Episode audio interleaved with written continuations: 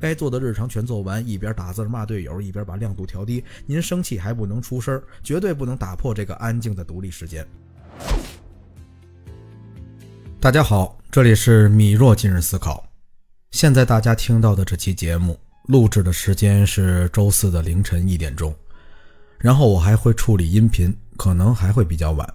家人们这个时间都睡了，也只有这个时候才能安安静静的写一写文字，理清思路。好好思考。其实做节目对我来讲呢，已经是我自己的爱好了。晚睡熬夜也已经成为我的日常习惯。有人会说了，熬夜伤身体，容易猝死。没错，听完你们说的，我就会战战兢兢的熬夜。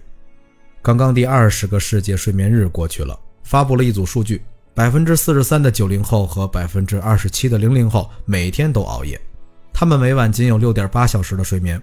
其实我想说，六点八小时。对我来说挺多的了。作为一个熬夜特长生，今天想和大家聊一聊，即便是明知道熬夜伤身，为什么我们还乐此不疲的熬夜？说一句我一直特想说的话，因为只有熬夜的时间才是属于我自己的时间。每天七点一睁眼，你就已经不是你自己了。你是丈夫，你是爸爸，你是司机。九点到了公司，你是 PPT 的码字员。对客户需求时，你得说好的，收到；对领导的召唤，你得说收到，马上来。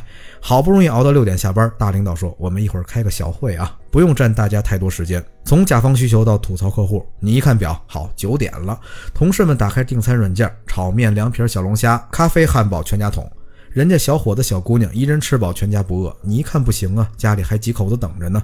打车赶紧回家吧，到家随便对付两口，拿出电脑把白天没干完的活拿家里干完。到此您一看表，差十分钟一点，赶紧麻利儿的洗漱完毕躺下，和那位聊两句这一天都没来得及说的话。等那位睡着，兄弟们，这时候您的时间可来了。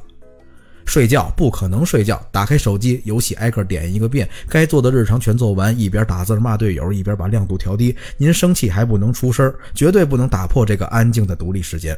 A P P 点完一遍，这时候困意来了怎么办？还不能睡，打开小说或者视频软件，翻到昨天晚上追到的那条。有时候状态不好，您还没翻到呢，手机可能砸脸了。砸了脸没关系，砸醒了继续翻。总之必须得看上一会儿，这才能依依不舍地关上手机。关手机的时候一瞟时间，四点半，还能睡俩半小时，心里又爽又着急。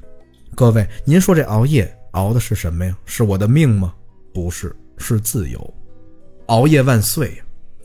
好了，今天的节目就到这里了。如果您得到了启发，欢迎关注我并订阅栏目，也可以在评论区或者私信留下您的想法与建议，我都会一一回复。如果您在生活工作中遇到哪些困惑，也可以告诉我，我会在接下来的节目中为您支招解答。米若今夜思考，我们白天见。